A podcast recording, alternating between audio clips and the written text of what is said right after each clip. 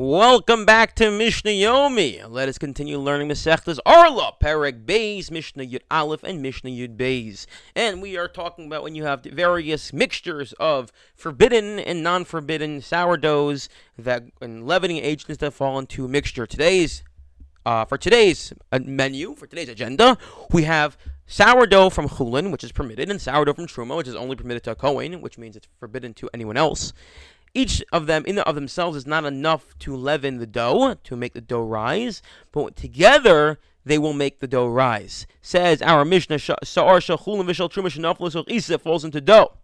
Or falls into this mixture. It's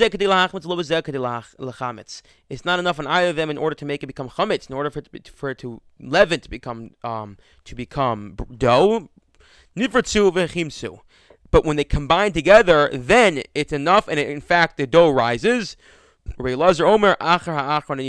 I consider whatever fell in last to be the primary agent here in terms of the leavening, and then if it's a chulin, it's permitted, and if it's truma, it's forbidden to everyone other than a kohen.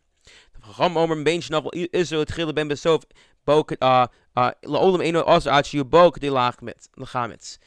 says the Chachamim, I don't care of the order, until you have enough of the usher, the prohibited item that fell in, then it's not enough. That, and then to, and you have enough of that that fell in to leaven it, then it's not usher. And the reason for that is because there's a concept called zeh v'zeh gorem. When you have two things that cause that cause something to happen. In this case, the, the, two things are the mutter and the and the usher sourdough. We go after the mutter, so they argue, and therefore it's all permitted.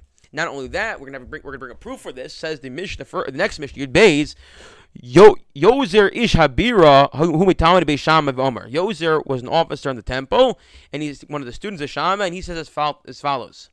Once I was in, I guess, in the base of Mikdash, and I in by the eastern gate, and I see the great Rabbi Gamliel the elder, and I asked him this very question, and he said, "Omer, you confirm with the sages, the Chachamim, la'olam enu bo uh, the truma sourdough, which is not enough to leaven the bread, is not going to aser this dough until there is enough of it to do it by itself. But if it's combining with mutter, then it's not going to be aser. I wish you all a wonderful day.